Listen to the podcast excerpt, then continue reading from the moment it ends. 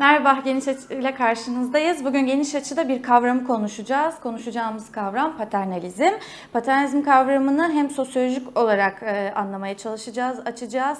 E, hem de aslında bunu açarken e, ne kadar yakından bildiğimiz bir kavram olduğunu da anlamış olacağız. Belki şöyle e, hocamıza dönmeden önce kısaca bir patron-baba ilişkisi içerisinde işçilerle kurulan e, durum şeklinde belki söyleyebiliriz elbette. Ama bu nasıl uygulanıyor özellikle Türkiye'de nasıl uygulanıyor? Örneklerini nerelerde görüyoruz? Bu nasıl yaşanıyor? Patron baba nedir? İş, işçiyle kurulan ilişkide burada e, ne anlatılmaya çalışılıyor meselelerini biraz anlamaya çalışacağız. Biraz kavramında e, geniş inceleyen ve sosyolojik açıdan da inceleyen e, değerli bir hocamız var. Siyaset bilinci Ahmet Murat Aytaç bizimle birlikte. Merhaba hocam, hoş geldiniz. Ee, hoş bulduk, merhabalar. Hocam şimdi öncelikle şöyle yapalım mı? Bir kavramı bize e, böyle bir e, yani e, kitabi şekilde bir önce açıklar mısınız? Paternalizm dedik ama nedir bu paternalizm? E, biraz anlayabileceğimiz şekilde bize anlatır mısınız? Elbette elimden geldiğince kavramı açmaya çalışayım. Öncelikle kelime olarak paternalizm, Latince'deki pater yani baba kavramından türetilmiş bir kavram.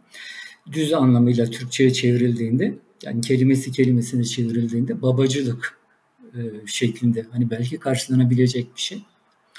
E, esasen e, baba ve evlatları arasındaki ilişkide ortaya çıkan problemleri, problemlerin çözüm biçimlerini, babanın otoritesinin bu ilişkileri yönetmede etkin olarak kullanılmasını mümkün kılan genel çerçevenin metaforik olarak diğer e, sosyal ve siyasal sorunlara aktarılması üzerinden gerçekleşen e, bir tür siyasal ilişki kurma biçimini kastediyoruz. Yani aslında yöneticinin yönettiği toplulukla bir baba oğul ya da bir baba çocuk hani daha genel e, bir e, çerçevede söyleyecek olursak ilişkisi çerçevesinde hem rıza üretmesini tarihsel açıdan baktığımızda aslında feodal bir geçmişi olan Avrupa'da sosyal eşitsizliklere dayalı bir toplum yapısını meşrulaştıran Aynı zamanda da eşitsiz taraflar arasındaki karşılıklı yükümlülükleri tanımlayan bir ideolojik çerçeveye atıfta bulunuyor.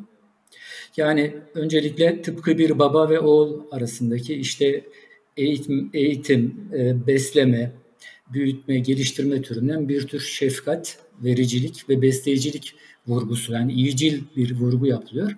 Ama öbür taraftan zaten ilişkinin doğası gereği bu eşitsiz ilişki kurma biçiminin e, doğal olduğu, doğal olduğu e, ve sürdürülebilirliği e, ön plana sürülüyor.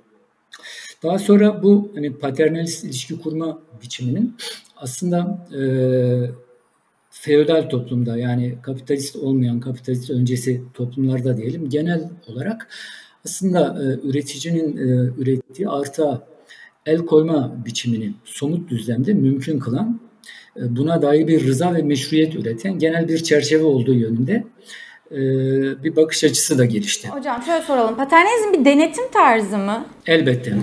Paternalizm e, bir uygulandığı alana bağlı olarak yönetilenleri tabi kılma, yönetilenlerin rızasını üretme, dolayısıyla da onların tepkilerini yönetme. Yani bu hani rıza, meşruiyet üretme ve tepkilerini çerçeveleme, yönetme anlamında e, toplamda ele aldığınızda sizin dediğiniz gibi bir denetim, bir kontrol tekniği olduğu e, net bir şekilde anlaşılıyor. Dolayısıyla baba şefkatiyle, e, baba sorumluluklarıyla yüklenmiş bir yöneticiyi aslında yönetilenlerin karşısına çıkarıyor. İdeal durumda. Yani somut olan, yani tarihsel olarak gerçekleşen paternalist bağ kurma biçimlerinin gerçek doğası bu değil. Ama en azından ilişkinin diğer tarafı için, yönetilenler için e, karşılıklı olarak tanımlanmış baba ve evlat yükümlülükleri çerçevesinde belli haklar talep edebilme e, gibi bir şey de yaratıyor. Mesela Orta Çağ'daki büyük e, ekmek isyanlarında, açlık isyanlarında bu hani meselenin gündeme geldiğini hani görüyoruz. Evet evladın babaya itaat etme yükümlülüğü var ama babanın da evladını doyurma, işte adil fiyat uygulama, gerektiğinde gerektiğinde onun ihtiyaçlarını karşılama gibi yükümlülükleri var diye. Yani sadece yukarıdan aşağı doğru işleyen bir sistem olarak değil, aynı zamanda da aşağıdan yukarıya doğru işleyen belli hakları talep etmeyi mümkün kılan bir şey. Şöyle soralım mı? Belli haklar talep edilebiliyor ve bu e, talep edilen haklar belli oranda çözüme de kavuşturulabiliyor anladığımız kadarıyla ama sanıyorum yine bu o işte e, babanın çizdiği çerçeve etrafında olabiliyor değil mi? Ve babanın işine yarayacağı kadar olabiliyor. Her zaman değil ama esas olarak evet. Yani dediğim gibi zaten meselenin özü taraflar arasındaki eşitsiz ilişkiyi kabul edilebilir ve sürdürülebilir kılmak. Hani buradan baktığınızda meselenin özünün aslında aradaki sosyal hiyerarşileri doğallaştırmak ve kalıcılaştırmak olduğu görülüyor. Bu açıdan haklısınız. Ama bazen diyelim ki e, tırnak içinde söylüyorum babalık yükümlülüğü olarak tanımlanmış şeyler evlatlarını doyurmakla ilgili örneğin e, Lord'un diyelim yahut e, artık hani bu kavram hangi sosyal ilişki düzlemine uyarlanmışsa oradaki yönetici grubun yükümlülüklerini ihmal etmesi durumunda ayaklanmalar hani söz konusu olabiliyor. Biz mesela bakın bunun e, bazı modern yansımalarını ve örneklerini görüyoruz. Örneğin Orta Doğu'daki işte ekmek fiyatlarını 3 kuruş 5 kuruş zam geldiğinde bile e, yoksul kitlelerin aslında beslenme ve doyma hakkı üzerinden devletten bu zamın geri alınmasını talep eden e, kitle hareketleri, protestoları ve şeyleri olur, ayaklanmaları oluyor. Şimdi dikkat edin bakın burada eşitsizliğin doğasına dair, eşitsiz ilişki biçiminin değiştirilmesine dair bir talep yok. Bizzat bu eşitsiz ilişki meşru kıldığı düşünülen kuralların uygulanmasını isteyen bir yaklaşım hani söz konusu. Yani ayaklandığınızda diyelim paternalist bir zihniyetle aslında o ilişkinin doğasını değiştirmeye dair bir şey talep etmiyorsunuz o kuralların ideal formunun uygulanmasını istiyorsunuz. Yani bana geçineceğim, hayatta kalabileceğim kadar ekmek vermek senin sorumluluğun. Bir babasın bunu yap hani diyebiliyorsunuz. Aslında belli haklar talep etmeyi mümkün kılıyor derken kastettiğim buydu. Temelde aslında bu eşitsiz ilişki biçimini, bu iktidar ilişkisini mükemmelleştiren bir yanı var, doğası var. Onu demokratikleştiren ya da geliştiren bir yanı yok. E, o zaman başka sosyolojik çalışmalarla da birleştirilmesi gereken bir kavram aynı zamanda. E, peki biraz işçiler üzerinden ele almamızın sebeplerinden aslında biri şuydu hocam. E, biraz belki oralardan örneklerle bakabiliriz. Yani bunu e, bu işte bir denetim mekanizması ve yönetim biçimi olarak en net görebildiğimiz ve hala 2023 yılında da görebildiğimiz şekli hakikaten patronla işçiler arasında kurulan bu ilişki e, çok net ortaya koyuyor örnekler üzerinden üzerinden bile sadece. Ee, biraz belki e, tarihsel olarak bize hatırlatmalar yapabilir misiniz? Bunu yani bir patron e, ve işçi arasındaki bu ilişkiyi nerelerde ilk görmeye başladık? Valla e, Zelişan işin esasını ben size şöyle tarif edeyim. Patron kelimesi Latince'deki baba kelimesinden, pater kelimesinden türetilir. Yani aslında patron kelimesinin kelime anlamı bile baba hani demektir. Türkçe yani yabancı dillerden geçmiş olan bu kavram e, bilmiyorum belki de hani bilinçli olarak bu şekilde ithal edilmeden Fransızcadan geçtiğini hani e, biliyorum. Ama en azından yönetilenlerin zihnindeki, zihin dünyasındaki, bilinç dünyasındaki patron otoritesinin ve imgesinin nasıl temelde, özünde e, baba otoritesiyle ilişkili olduğunu gösteren bir şey. Yani aslında ilişkinin doğasında böyle bir şey var. Burada bizi şaşırtan şey temelde bir emek ve hak mücadelesi veren bir topluluğun yani işçilerin e, hukuki olarak tanımlanmış e, yani işverenle hukuki olarak tanımlanmış olan e, hakları ve yükümlülüklerinin dışında başka bir çerçeveye, bir tür ahlaki ekonomiye yani babalık otoritesiyle tarif edilen e, ve babanın çocuk karşısındaki yükümlülük, yükümlülüklerini bunun karşılığında da çocuğun babaya itaat boyun eğme, dediğini yapma, sözünden çıkmama hani gibi yükümlülüklerini tanımlayan bir tür ahlaki ekonomi çerçevesine yönelmeleri. Asıl ilginç olan bu. Bu aslında emek mücadelelerinin tarihinde her zaman karşılaştığımız bir şey, evrensel olarak da karşılaştığımız bir şey. Yani İngiltere'deki yoksul yasalarından tutun da Türkiye'nin değişik yörelerinde yer yer ortaya çıkan köylülerden, işçilerin karşı koyma biçimlerinde yönetici grubu, hakim grubu bir baba olarak tarif etme. Bu hani babaların babası olan devlete kadar uzanan daha böyle bir meşrulaştırım ve denetim biçimi olarak karşımıza çıkıyor. Kapitalist toplumun doğası gereği emek ile sermaye arasındaki ilişki soyut bir ücret bağı üzerinden tarif edilmiştir. Yani işte ücret e, bağı şu anlama geliyor. Özgür irade sahibi eşit iki insan var. İşveren ve işçi var. Değil mi? Bunlar karşı karşıya geliyor ve sözleşiyorlar. Dolayısıyla bir iş akdi, hani iş hukuku tabiriyle söyleyecek olursak iş akdi ortaya çıkıyor. Fakat bu gerçekten soyut, kişisiz ve anonim bir bağ. Yani e, yani sermaye sermaye ile emek arasında kurulan bu anonim bağ, örneğin diyelim ki Lord ve köylü, A ve yanaşması arasında kurulan kişisel ilişkiden çok farklı olarak somutlanamayan işçilerin gündelik deneyimlerinde yansımasının izlenmesi kolay olmayan bir şey. Geniş toplumsal kesimler e, gündelik hayatlarında karşılaştıkları sorunlarda doğrudan deneyimleri ve bu deneyimlerin üzerinde bıraktığı etkiler üzerinden anlam yüklemeye çalışırlar. Örneğin aile deneyimi, örneğin işte arkadaşlık, dostluk deneyimi, örneğin işte diyelim askerlik deneyimi, okul deneyimi. Aslında gündelik hayat içerisinde karşılaştığınız somut farklı sorunları da e, nasıl algılayacağınızı, bu sorunlara karşı nasıl tutum ve tavır geliştireceğini gösteren bir bilişsel çerçeve oluştururlar. Genelde eşitsiz ilişki biçimleriyle karşılaştığında insanlar aile meselesi, aile meselesi ve esas olarak da baba otoritesi bir anlamlandırma çerçevesi olarak ortaya çıkıyor. Bu sadece işçilerle sınırlı bir sorun değil. Ama emek sermaye çerçevesi içerisinde de böyle. Yani aslında paternalizm dediğiniz şey çalışma dünyasında esas olarak esas olarak patronun kişisel hakimiyeti üzerine yani işverenin kişisel hakimiyeti üzerine kurulmuş olan bir denetim biçimidir. Burada patron rızk sağlayan, e, iş veren, ekmek veren, e, çalışanların ihtiyaçlarını karşılayan, kazandıklarının bir kısmını kazandıklarının bir kısmını e, bu emek sürecinin yeniden üretilmesi için gerekli olan e, toplumsal işlevlere ayıran işte örneğin hayır işlerini, işte eğitim işlerini vesaire ayıran bir verici, bir şefkat unsuru olarak ama aynı zamanda da itaat edilmesi, disiplini altına girilmesi gereken bir güç olarak çıkar. Yani öncelikle bakın iki temel faktör var.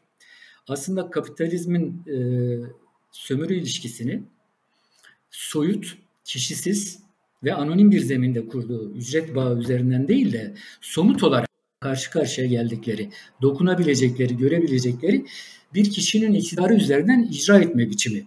Bu insanlara niye cazip geliyor? Bunun bilişsel, bilişsel ve varoluşsal nedenleri var. Bilişsel nedenini söyledim. Yani gerçekten de soyut kavramlarla düşünmek, gündelik hayat problemlerini soyut kavramlarla ortaya koymak e, geniş toplumsal kesimlerin dünyayı algılama biçimlerine çok uygun değil. Herkes bir aile içinde doğuyor. Herkesin anne, baba, kardeşleri oluyor. Hani herkesin derken tabii istisnaları dışarıda tutuyorum. Çoğunlukla deneyimimiz bu. Dolayısıyla da nesnelerle, başka insanlarla karşılaşırken bütün bu insanların bizim için ne anlam ifade ettiğini bu ilk deneyimimize, bu ilk deneyimimizin bizim üzerimizde, zihnimiz üzerinde bıraktığı etkiye atıfla, benzerlikle, farklılıklarla anlamaya ve kavramaya çalışıyoruz. İşte baba gibi adam, işte devlet bir baba, işte vatan bir ana, işte halklar kardeş, değil mi? Halklar kardeş, işte analar doğurur, faşistler öldürür. Bakın yani sloganlara kadar hani uzanan bir zemin üzerinde ailenin ideolojik ve politik e, ilişkilenme biçimleri üzerinde bilgi yaratıcı ve anlam yaratıcı bir etkisi var. İkincisi sermaye ilişkisinin doğasından kaynaklanan bir şey. Yani aslında e, değeri yaratan, değeri yaratan emeğin piyasa ilişkileri içerisinde, meta ilişkileri içerisinde sanki e, kendisinden bağımsız olarak var olan bir sermayenin uzantısı e, onun sayesinde var olmayı başarabilecek bir eklentisi durumuna dönüştürmesi gibi bir durum söz konusu. Yani aslında değeri emekçi yaratıyor ama sermaye dar şu, şu görünümde gündelik hayat içerisinde onun karşısına çıkıyor. Kendi birikimi ve kendi sermayesiyle işte değişik üretim faktörlerini, toprağı, emeği, işte iş yerini falan bir araya getiren ve e, bir işi başlatan e, bu işin içerdiği riskleri, bu yatırımın içerdiği riskleri üstlenen e, bir tür hani böyle mucit, yenilikçi bir kahraman gibi. Yani besleyen el gibi. insanlara insanlara ekmek veren el gibi doğuyor. Şimdi bu iki somut deneyim üzerinden baktığınızda patronaj ilişkisinin yani kelimenin teknik anlamda himaye ilişkisinin babalık biçimde algılanması için çok böyle elverişli bir zemin var çok elverişli bir zemin var ve bu zemin üzerinden ancak hani e, biz e, emek sermaye ilişkilerinde paternalist tahakküm biçimlerinin nasıl bir güç e, icra edebildiğini anlayabiliriz gibi geliyor bana. Peki şöyle de soralım biraz şöyle de açalım. Yani şimdi özellikle e, daha büyük şehirlerde ve daha e, büyük işletmelerde e, bu ilişki biraz daha aslında görünür halde değil. Yani doğrudan işçilerin söylediği şekliyle ya da e, fabrikada kurdukları ya da iş yerlerinde kurdukları ilişkilerle bu kadar göz önünde olan bir durum değil. Bir e, bu kavramı bu kadar net okuyamayabiliriz belki ama özellikle daha küçük şehirlerde daha küçük ne diyelim küçük işletmelerde ya da küçük sektörlerde daha memleketçiliğin yoğun olduğu yerlerde bizzat işçinin ağzından da duyuyoruz bunu patronun baba olduğunu. Tam dediğiniz gibi patronun bakması gerektiğini, onların da patron baktığı için daha çok ve daha özenli çalışması gerektiğine ilişkin pek çok örneklerde, araştırmalarda doğrudan ağızlarından işçilerin böyle ifadeler var. Şimdi o zaman e, biraz bu kavramı Türkiye özelinde ele aldığımızda örneğin mesela işte köylülükten işçiliğe geçmenin etkileri buralarda sürüyor mudur, var mıdır? Ee, daha işte e, küçük yerlerde yaşamanın ya da taşralarda yaşamanın ve bir taşraya bir fabrika yapmanın etkisi var mıdır mesela bu ilişkinin sürdürülüyor olmasında? Ee, evet, an, e, eğer sizi e, doğru anladıysam, yani yüz yüze insan ilişkilerinin e, halen yürürlükte olduğu küçük dar hani sosyolojik topluluklarda e, böyle bir algı çerçevesinin oluşmasının daha kolay olduğunu, yani daha şey olduğunu hani söylemek istiyorsunuz. Örneğin büyük kentlerde büyük işletmelerin olduğu, işte emeğin tam olarak toplumsallaştığı yörelerde bu, bu tarz bir kurgunun daha güç olduğunu söylüyorsunuz. Bunda haklısınız. E, çünkü orada zaten hani e, insan insana ilişkiler, hani yüz yüze ilişkiler e, daha soyutlanmış hani durumda, kurallara bağlanmış durumda. Yani siz ücret pazarında direkt patronla karşı karşıya gelmiyorsunuz. İki tarafın işte sendikası hani hukukçular hani karşı karşıya geliyor. Belki ömrünüzde bir kere bile şahıs olarak bir holding patronunun kim olduğunu görmüyorsunuz. Hani e, yanına bile hani yaklaşamıyorsunuz. Fakat bunun hani bir köylülükten kentliliğe geçişle ilgili bir tür hani nasıl diyeyim geçiş anomalisi olduğunu sanmıyorum, düşünmüyorum. Çünkü paternalizmin soyut ve farklı biçimleri, değişik biçimleri var. Yani aslında mesele sadece küçük taşra e, kesimlerindeki istidam ilişkilerinde karşımıza çıkan bir mesele değil. Türkiye'de devlet de baba olarak görülüyor. Bir metafor olarak e, baba aslında bütün yönetim ilişkisinin meşruiyet çerçevesini çizen baba otoritesi bir şey olarak insanların karşısına çıkabiliyor. Şimdi bu, bu, bu, bu bunu bu, bunu çok önemli hani buluyorum. Evet. Yani küçük iş yerlerinde doğrudan daha böyle nasıl diyeyim? Daha somut daha somut, elle görülür ve gözle tutulur bir paternal bağ var. Fakat patronaj ilişkileri, bu, tarz paternalist bir himayecilik sistemi aslında hem emek süreçlerinin organizasyonunda, mesela düşünün usta çırak ilişkilerinin kuruluş biçimlerini yani bir iş yerinde işte çıraktan kalfaya, kalfadan ustaya, baş ustaya kadar uzanan şey aslında hepsinde bir tür babacıl, e, babacıl bir yaklaşımın olduğunu göreceksiniz. Bu insanların doğrudan ve doğal deneyimine hitap eden bir şey olarak bütün emek sürecinin organizasyonunda da karşımıza çıkabiliyor. Siyasal ilişkilenme biçimlerinde de e, karşımıza çıkabiliyor. Bunun çok daha geniş bir skalası olduğunu düşünüyorum. Ee, yakın zamanda Antep'te şireci işçilerinin bir direnişi oldu. Ee, epey de e, aslında Türkiye kamuoyuna e, geldi bu direniş. Orada e, şunu görmüştük. Direnişin işte son günü e, patronla e, görüşme yapması e, için belediye başkanı Fatma Şahin çağrılmıştı. Fatma Şahin de e, patronla görüşme yaptıktan sonra işçilere bir konuşma yapmıştı. Esas olarak aslında yani bu kavramın doğrudan e, hop diye önümüze konduğu bir konuşmaydı bu. İşte patronun baba olduğundan, e, bağışlayıcı olduğundan, büyük olduğundan bahsetmişti. Aynı zamanda e, biraz önce satır aralarında söylediğiniz işte o e, ne yaptı? İşte amatem açtı. E, öğrencilere burs veriyor. Hatta öyle ki cami bile yaptı bu patron. Daha ne yapsın? Bir konuşmasıydı. Biraz aslında şu şunu da soralım. Bu cami meselesinde biraz dinle bu paternalizm ilişkisini açmanızı isteyelim. Yani onun etkisini ne kadar görüyoruz? Fatma Şahin'in e, yaptığı konuşmayı ben de izledim videoyu. birkaç kere hatta izledim. Çünkü gerçekten ilgiye değerdi. Eğer hani orada söylenenler doğruysa işçilerin yakınları yani eşleri ve anneleri hani Fatma Şahin'i aramış. Demiş ki hani müdahale et. Bak hani durum hani buralara geldi falan diye. O da işte şıracı mıydı? Hani Şıracı e, tekstil. Şıracı tekstil evet. Şıracı tekstille gitmiş. O şirketin sahibi olan e, Şıracı'yı da tanıyor. Yani kişisel bir ilişkisi de var. Artan hayat pahalılığının yarattığı meselenin baba oğul ilişkisi çerçevesindeki anlamının ne olduğunu göster. Yani biz buna yani framing yani yeniden çerçeveleme diyoruz. Algılarını değiştiren işçilerin soruna bakışını değiştiren bir odak kaydırması hani yarattı. Gayet de başarılı oldu hani benim gördüğüm kadarıyla. Siz siz işçilerle işverenler baba ve oğulsunuz. Aranıza aranıza girmelerine izin vermeyin. Fitne fesat hani sokmalarına izin vermeyin. E, o bağışlayıcı, o sizler için hani çok şey yaptı. Peki sorun nerede? Sorun enflasyonda, sorun satın alma gücü hani paritesinde diye. Yani aslında e, işçilerin yaşadıkları somut maddi sorunun kaynaklarını soyut, e, kişisellikten uzak, anonim bir meseleye atfederken, atfederken aslında patronun e, tırnak içinde söyleyelim hani iyiliklerini, patrondan kaynaklanan şefkat ve özeni daha böyle kişisel bir bağ üzerinden e, savundu. Bakın burada aile üzerinden yapılan çerçevelemenin yarattığı iki önemli etki var. Biri odağa kaydırıyor. Diğeri yönetici ile yönetilenler arasında bir duygusal bağ tesis ediyor. Aslında sınıf mücadelesinin belki de en çok ihmal edilmiş alanlarından biridir bu. Sınıf mücadelesinin duygusal bir boyutu olduğu, olabileceği pek düşünülmemiştir.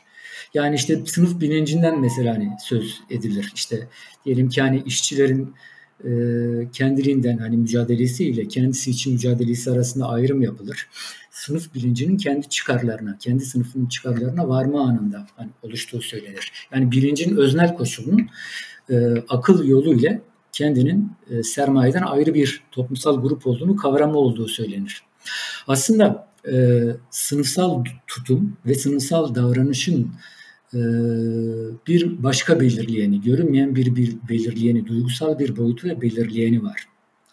Fatma Şahin bu kartı kullandı. Son dönemlerde bütün hani genel hani e, otoriter yönelimlerde yani Tayyip Erdoğan'dan Trump'tan şeye kadar dikkat edin e, yoksullarla, emekçilerle bağ kurma biçimi, temel bağ kurma söylemi duygusal bir söylem üzerinden hani gerçekleştiriliyor. İşte beni bir ekmek ve soğana mı satacaksınız?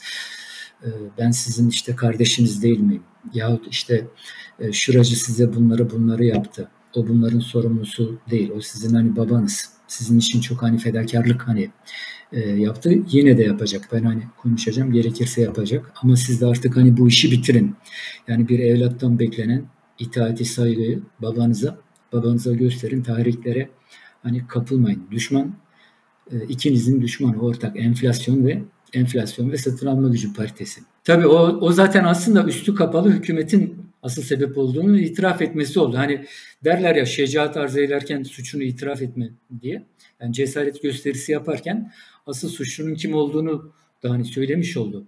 Ama hani sonuçta işçinin verdiği mücadelede karşısındaki güç onun işvereni. Esas olarak o da oradan diyelim ki küresel kapitalizmine kaydırdığınızda artık işçinin somut taleplerini hani ileri sürebileceği bir muhatabı kalmıyor. Yani gerçekten bu çok başarılı bir odak kaydırma hani operasyon oldu. İyi bir iletişim tekniği oldu. Ee, bizim hani bunun bu tip hani müdahalelerin, bu tip siyasi müdahalelerin karşısında görmemiz gereken önemli nokta şu. Ee, hak mücadelesinin eşitlik ve özgürlük mücadelesinin bilinç dışı faktörleri üzerinde. Yani aslında insanların dünyayı algılama, kavrama biçimlerini şekillendiren, e, bazen bazen onları onların e, gerekirse hani gerekirse kendi zalimleriyle bile özdeşim hani kurmasını mümkün kılan duygusal paternler var. Bütün biz bu duygusal paternleri e, sınıf bilincinin önündeki yanlış bilinç biçimleri olarak hani mahkum ediyoruz. İşte eğitimle örneğin forum yaparak, kitap okuyarak, tartışarak, teşhir ederek, bakın teşhir ederek, çelişki göstererek, En çok da başvurduğumuz yöntem hani teşhir şeylerinde e, yani devrimci demokratik propagandanın en çok hani üzerine odaklandığı nokta teşhir etmektir. Hani çelişkileri göstermektir. İşte bu nasıl baba? Baba evlatlarını kapının önüne koyar mı mesela? Diyelim ki hani buradan gireceksen bunun çelişkili bir şey olduğunu göstermek. Bu yöntemler çalışmıyor. Sistem zaten bu çelişkileri, idare çelişkileri karşılaştığı krizin niteliğine ve zaman içerisindeki seyrine göre değişik yönleriyle e, kullanarak, derinleştirerek işliyor, kalıcılığını ve devamını sağlıyor. Biz aslında bunun bunun karşısında bunun karşısında emekçilerin hak mücadelelerinde kullanabileceği e, farklı artık söylem biçimleri geliştirmemiz gerekir diye hani düşünüyorum. Mesela bakın din. Evet, ha evet. E, orayı ayrıca ne yapılabilir kısmında soracağım ama e, biraz dinin etkisinden devam etmek isteriz. Yani bu işte bakın cami yaptı patronunuz, babanız her neyse. E, ve bu sadece Türkiye özelinde de değil yani çeşitli dünyadaki ölçeklerine de baktığımızda işte kilise yapıyor örneğin oranın patronu evet. gibi. O zaman nedir bu kadar önemli kılan bu dinin etkisini? Ee, yani siyasal rıza üretme e, süreçleri içerisindeki en önemli parametrelerden biri din. Ee, ve e, tabii ki insanların e, doğa ile birbirleriyle yani birey olarak birbirleriyle ve toplumla karşı karşıya geldiği noktalarda ne gibi sorunlar yaşadıklarını, bu sorunlara nasıl anlam yüklediklerini, buna dair çözüm beklentilerini belirleyen bir şey, e, bir e, spiritüel çerçeve diyeyim, bir manevi çerçeve. Dolayısıyla da insanlar açısından gerçekten önemli. Yani Türkiye'deki e, etnik, efendime söyleyeyim dinsel ve benzeri türden primordial bağ kurma biçimleri insanların siyasal davranışları üzerinde büyük bir belirleyiciliğe sahip. Cami yapması mesela bu açıdan onun dindar bir insan olduğunu, dindar bir insandan da kötülük gelmeyeceğini, yani istismar etme, sömürü yapma gibi bir şey olmayacağını, zaten adamın kazandığı parayı yine Allah yolunda Allah yolunda harcadı. Sadece hani işçiler için rızk yaratmadığını ama kazandığı parayı da Allah yolunda, hak yolunda hani harcadığını gösteren önemli bir örnek olarak hani orada düşünülebilir. Bir meşruiyet üretmenin biçimi olarak hani dini görüyoruz. Aile ile din arasında zaten çok özel bir bağ ve ilişki var. Yani aile tarihi boyunca çok ağır ve zor değişen dolayısıyla da e, kültürü, inancı aktaran ve muhafaza eden bir mekan. O yüzden dindarlar, muhafazakarlar aileyi korumaya doyamazlar. Yani ne kadar korurlarsa korusunlar hep ailenin tehlike altında olduğunu, aileye falan yerden saldırı geldiğini, aileye başka bir yerden ne olduğunu falan söylerler. Ee, çünkü burada hani bu aile ve din arasındaki hani bu ilişkide aslında e, eşitsiz bir toplum içerisinde karşı karşıya kaldığımız iktidar ilişkilerinin katlanılabilir kılınması, sürdürülebilir kılınması, hatta istenilebilir, hani istenilebilir, arzu edilebilir kılınmasını mümkün kılan bir e, zihinsel ideolojik çerçeve ile yine karşı karşıya geliyoruz. Yani dinin bu tip hani siyasal e, müdahalelerde üstlendiği işleve dair çok geniş bir literatür var. Onların çok az bir kısmı e, paternalizm dışında bir şeyle ilgileniyor. Yani aslında ailenin orada çok ayrıcalıklı bir yeri var ve aile içerisindeki iktidar e, ilişkilerinin merkezi figürü, aktörü olarak baba rolü e, her düzeyde din içerisinde karşımıza çıkar. Değişik şekillerde bütün hani toplumsal çatışma biçimleri içerisinde itaat üretmek üzere işlevselleştirilebilecek e, yararlı bir, yarayışlı, kullanışlı bir şey haline getiriyor. Ya da baba çocuk arasındaki in yarattığı çerçeve e, işçi ve işveren e, efendime söyleyeyim karı koca, iki kardeş, e, iki farklı halk arasındaki ilişkileri bile hani ele aldığınızda yine e, bir etkisi e, olabiliyor. Az önce şeyden söz etmiştim size. Yani paternalizm sadece basit bir e, tahakküm kurma biçimi değildir. Eğer böyle olsaydı sürdürülebilir olmazdı. Yani sürdürülemezdi. Yani bakın bildiğimiz tarihin ilk başlarından bu yana neredeyse. Yazılı tarihin yani. Ee, babalık biçimi, yani babalık meselesi, baba otoritesi üzerinden tesis edilen iktidarın evrensel bir evrensel bir açıklayıcılığı ve geçerli var. Dolayısıyla çıplak bir şiddet sisteminden söz etmiyoruz. Paternalizmin diğer boyutu yöneten ve yönetilen arasındaki karşılıklı yükümlülükleri tanımlamasıdır demiştim anımsayacak olursanız. İşte din bu yükümlülükleri tanımlayan e, bir hani bir tür hani spiritüel, ideolojik, politik çerçeve olarak devreye giriyor. Yani babanın yükümlülükleri nelerdir? Babaya itaat e, ya da babaya itaatsizlik hangi koşul altında meşrudur değildir. Din hep bunlara dair söylem üreten, kural koyan, e, insanların gönlünden, gönüllerinde bakın polis gücü gibi değil, gönüllerinde ve zihinlerinde hakimiyet kuran bir e, etmen olarak hani devreye giriyor. Yani itaat yükümlülüğünü hatırlatan bir şey olarak devreye giriyor. Ama tabii bakın bunun tersi de yani ben e, ne, neler yapılabileceği konusunda ayrıca değineceğiz. Burada hani aileye bir metafor olarak siyasal ilişkilerde kullanıldığında hep itaat üreten bir şey gibi hani yaklaşmış şeklinde görünebilir ama öyle değil onu söyleyeyim. Yani bu işin bir de öbür öbür tarafı var. Evet, şu, şu şunu da şöyle soralım. Yani şimdi bir yandan Elbette siz şimdi detaylı olarak dinin etkisini açtınız ama bu işte cami yaptırmak, e, okul yaptırmak ya da işte Antep örneğinde olduğu gibi amatem yaptırmak aynı zamanda o başta yine konuştuğumuz denetimi de sağlamanın bir aracı öyle değil mi? Yani kendine bir kasaba yaratmak ya da var olan kasabada etkin olmak ya da var olan ilde etkin olmak anlamına geliyor değil mi? Yani şöyle de bir duygu yaratmıyor mu? Benden kaçamazsın. Yani benim fabrikamda çalışıyorsun. Ekmeğini ben veriyorum. Çocuğum benim okulumda okuyor. E, işte uyuşturucuya mı battın? Amatemi bile ben yaptırdım. Üstelik e, Allah'la kurduğun ilişkide ki o gittiğin camiyi de ben yaptırdım. Yani o, bu muazzam bir aslında böyle bir denetimi kurmanın da bir aracı olduğu için yapılıyor diye düşünmekteyim sizce. Haklısınız hani subliminal olarak e, yani bilinç altından böyle bir mesaj, böyle bir alt metin bu mesajda yani biraz düşünürseniz var. Evet yani Antep'te sizin iyi kötü hani hayatınıza değen, sizin iyi kötü hayatınıza güzellik katan, bir değer katan hani ne varsa onlar hep benim eserim. İşte cam, camisinden tut da işte okuluna, işte senin oğlunun, kızının uyuşturucu bağımlılığından tut da eğitimine kadar her şeyini ben hani e, sağlıyorum. Ama aslında bu alt mesaj, yani bütün zaten bakın bütün hayırseverlik ilişkilerinde işin iki tarafı yok mudur? Yani kurtaran ve kurtarılan, yardım ve yardım edilen arasında hem bir görünüşte yüzeye vuran ve en çok dikkat çeken iyicil bir bağ vardır. Ama alttan alta baktığınızda, alttan alta baktığınızda kurtaran ve kurtarılan arasındaki eşitsiz ilişkinin doğası, yani doğallaştırılması, e, kurtarıcının kurtarıcının ahlaki üstünlüğü, ahlaki üstünlüğü ve e, vazgeçilmezliği üzerine yapılan sembolik bir şiddet unsuru her zaman içkindir. Yani aslında bu e, sizin bu yaptığınız saptama, bu, bu denetim kurma biçimi. Yani gerekirse size dünyayı zindan ederime kadar yani okullardan, camilerden vesaireden de hani ben hani dışlayabilecek kadar güçlüyüm ama yapmıyorum bir örnek vermek isterim hocam orada. Buyurun, Çok etkili buyurun. olduğunu düşünüyorum. Oradan biraz belki ne yapabiliriz kısmını da geçebiliriz. Ya bu paternalizmi e, işleyen e, çok kıymetli bir çalışma var. E, Hasan Güler'in çalışması.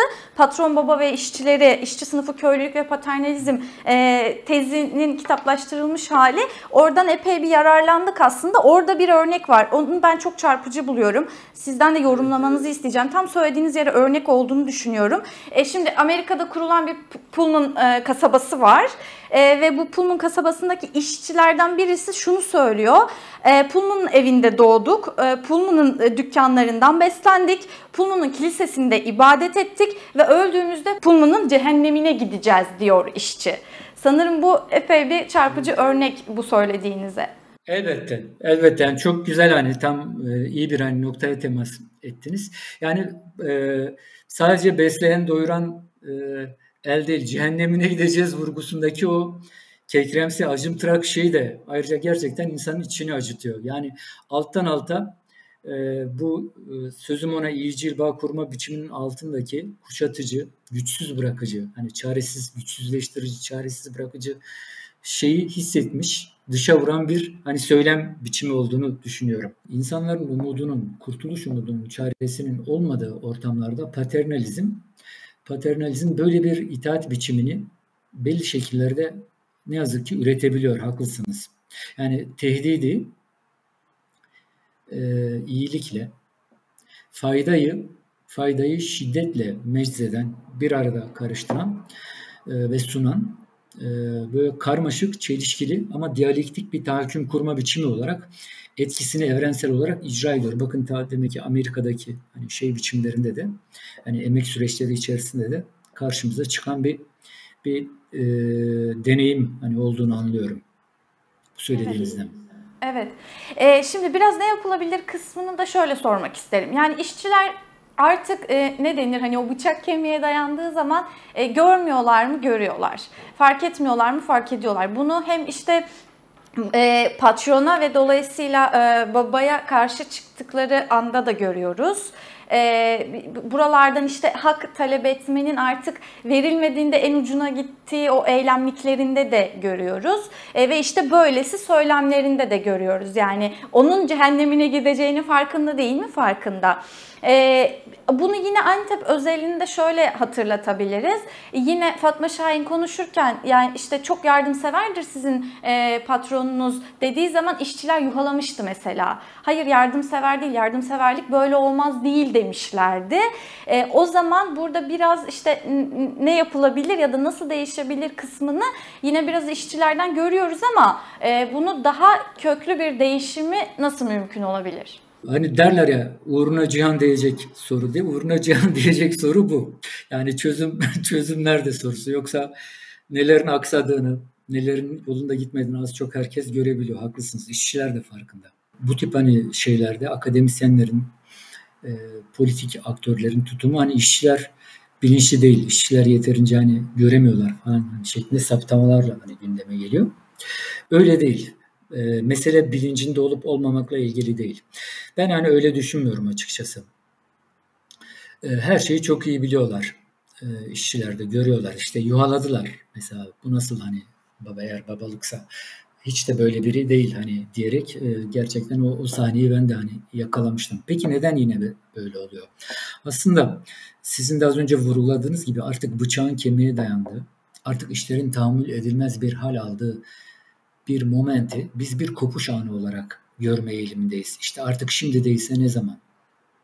Yani artık her şeyin dibe vurduğu bir anda bile işler eskiden olduğu gibi gidecekse değişim nasıl mümkün olacak?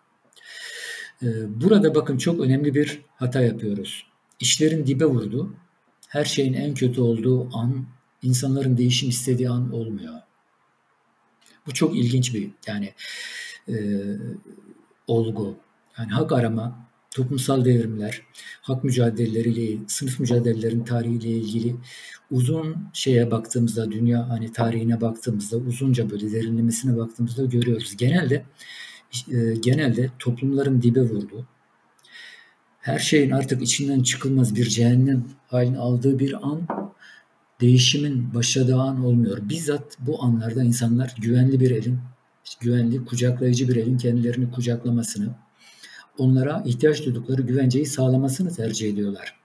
Toplumsal değişim aslında bu kadar ağır koşullar içerisindeki insanların bunları iyi kötü düzelmeye başladığında ve bu böylesi bir değişime öncülük edeceğini, daha iyi bir yere götüreceğine emin oldukları bir alternatif söz konusu olduğunda yani bir umut söz konusu olduğunda e, mümkün oluyor. Yani bizim hani öğrencilik dönemimizden kalan bir söylem vardı. Ben üniversitede 90 Çelişkiler keskinleşsin diye böyle mi geçsin ömrüm diye bir mutsuzluk özlemi böyle bir şarkısı vardı.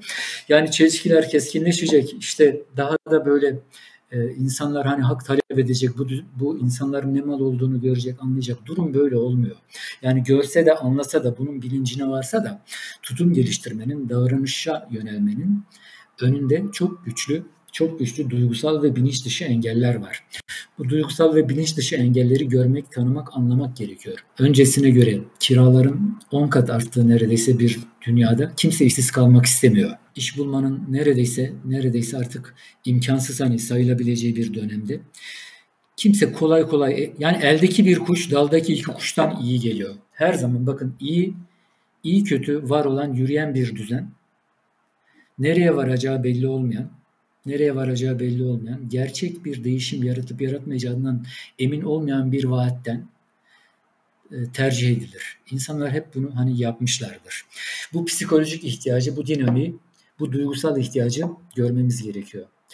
E, ancak bu aşamadan sonra, bu aşamadan sonra e, gerçek bir alternatif oluşturmanın insanların hayat koşullarını sürekli olarak varılacak bir hedef, e, ulaşılacak bir sonuçtan sonra gelecek bir kazanım, bir değişim şeklinde değil de bizatihi doğrudan eylemle içinde bulundukları dünyayı ve yaşamı güzelleştirerek gerçekleştireceklerini göstermek icap ediyor.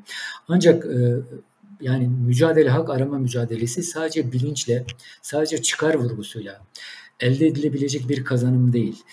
E, insanı mantığı ve duygusuyla e, spiritüel ve kültürel ihtiyaçlarıyla bütünsel olarak bir arada değerlendiren bir değişim süreciyle mümkün hani olabilir. Şimdi bakın aile metaforu baba oğul ilişkisi. E, doğru mu? Değil. Ama sonuçta geniş toplumsal hani kesimlerin tarih boyunca evreni, dünyayı ve insanlığı ve toplumu anlama biçimi bu olmuş. Hatta bakın yani bunu eleştirenler bile çok sıkıştıklarında kardeşliğe vurgu yapıyorlar. Yani işte halkların yani bir açıklayıcı güç olarak, bilişsel bir güç olarak aile ortada duruyor. Ve bu egemenlerin söyleminde çok etkili olarak kullanılıyor. Yani itaat üretmede, rıza üretmede. Az önce siz de hani bence haklı olarak belirttiniz. Aile gerçekten sadece itaatin, rızanın olduğu bir yer mi? Bakın mesela somut aile deneyimlerini düşünelim. Yani her insanın doğrudan ilk deneyimi içerisinde olan. Dolayısıyla dünyayı açıkladığınızda, dünyayı anladığınızda ona hitap edebilecek, erişebileceği, kavrayabileceği somut birkaç her ailede yoldan çıkmış olduğu söylenen uzakta yaşayan bir dayı vardır mesela. İtaatsiz, başı bozuk olduğu düşünülür. Ya bir teyze vardır mesela fazla açıktır, fazla işte e, dobradır, lafı hani yerinde hani söylememektedir vesaire vesaire. Her aile her aile ev sahibi denen bir otorite biçimiyle aile dışında, baba dışında karşılaşmıştır. Yani aileyi aileyi sadece ve sadece itaatin bir mekanı olarak değil, aynı zamanda belli bir direnişi, karşı çıkmayı örgütleyecek, ilişkilerin bulunduğu, insanlara buradan seslenmenin mümkün olduğu bir alan olarak da hani görmek ve kurmak gerekiyor. Çünkü insanların bilme ve dünyayı algılama biçimleri kısa vadede sabittir, değişmez. Yani bu tarz bir bilinç sıçraması, yani aslında patron ve işçi ilişkisinin baba oğul ilişkisi çerçevesinde ele alınmasının bir yanılsama, bir illüzyon olduğuna dair bir kavrayış gücünün e, emekçilerde gelişmesini beklemek e, birkaç ömür, birkaç kuşak. Yani bütün Sovyet deneyimi zaten bunun üzerine kurulmuştu. Oradaki o büyük deney. E, yeni bir insan, sosyalist bir insan yaratılması. Bu çok uzun vadede başarılabilecek bir şey. Kısa vadede algı biçimlerini, algı çerçevelerini sabit kabul etmeliyiz. Ve bu algı çerçevelerinin, biçimlerin içerisinde insanların dünyayı daha ilerici, daha adil ve e, özgürlükçü bir siyasetin parçası olarak görmelerini mümkün sağlayacak yeni kavramları, yeni müdahale biçimlerini üretmeliyiz. Yani aile metaforuna savaş açmak, aile şöyle iğrenç bir yerdir, işte şu şöyle bir şeydir falan demek burada onarıcı olmaz. Bir kapı açmaz yani. Onu demek istiyorum. Onun içindeki imkanları görmek, onun içerisindeki fırsatları, fırsatları değerlendirmek. Oradan bir bağ kurabilmek. Kısa vade için tabi bu kısa vade e, yani bayağı aslında bir insan ömrü açısından baktığınızda uzun sayılabilecek bir vadedir. Çünkü dediğim gibi e, insanların bilme biçimleri tek bir kuşakla sınırlı değildir. Aktarılan bir şeydir. Ve bu aktarımın merkezi de ailedir. Yani yaklaşık kapitalizmin 300-400 yıllık süreci boyunca patron yani baba yani adı üstünde baba olarak hani görülmüş. Peki hocam toparlayabiliriz. Bence temel olarak e, anlaşılmıştır diye düşünüyorum. E, ben çok teşekkür ediyorum size vakit ayırdığınız için. Rica ederim. Ben teşekkür ederim Zelişan Hanım. Çok sağ olun. Evet, Geniş Açı'nın bugünlük sonuna geldik. Yeniden görüşmek üzere. Hoşçakalın.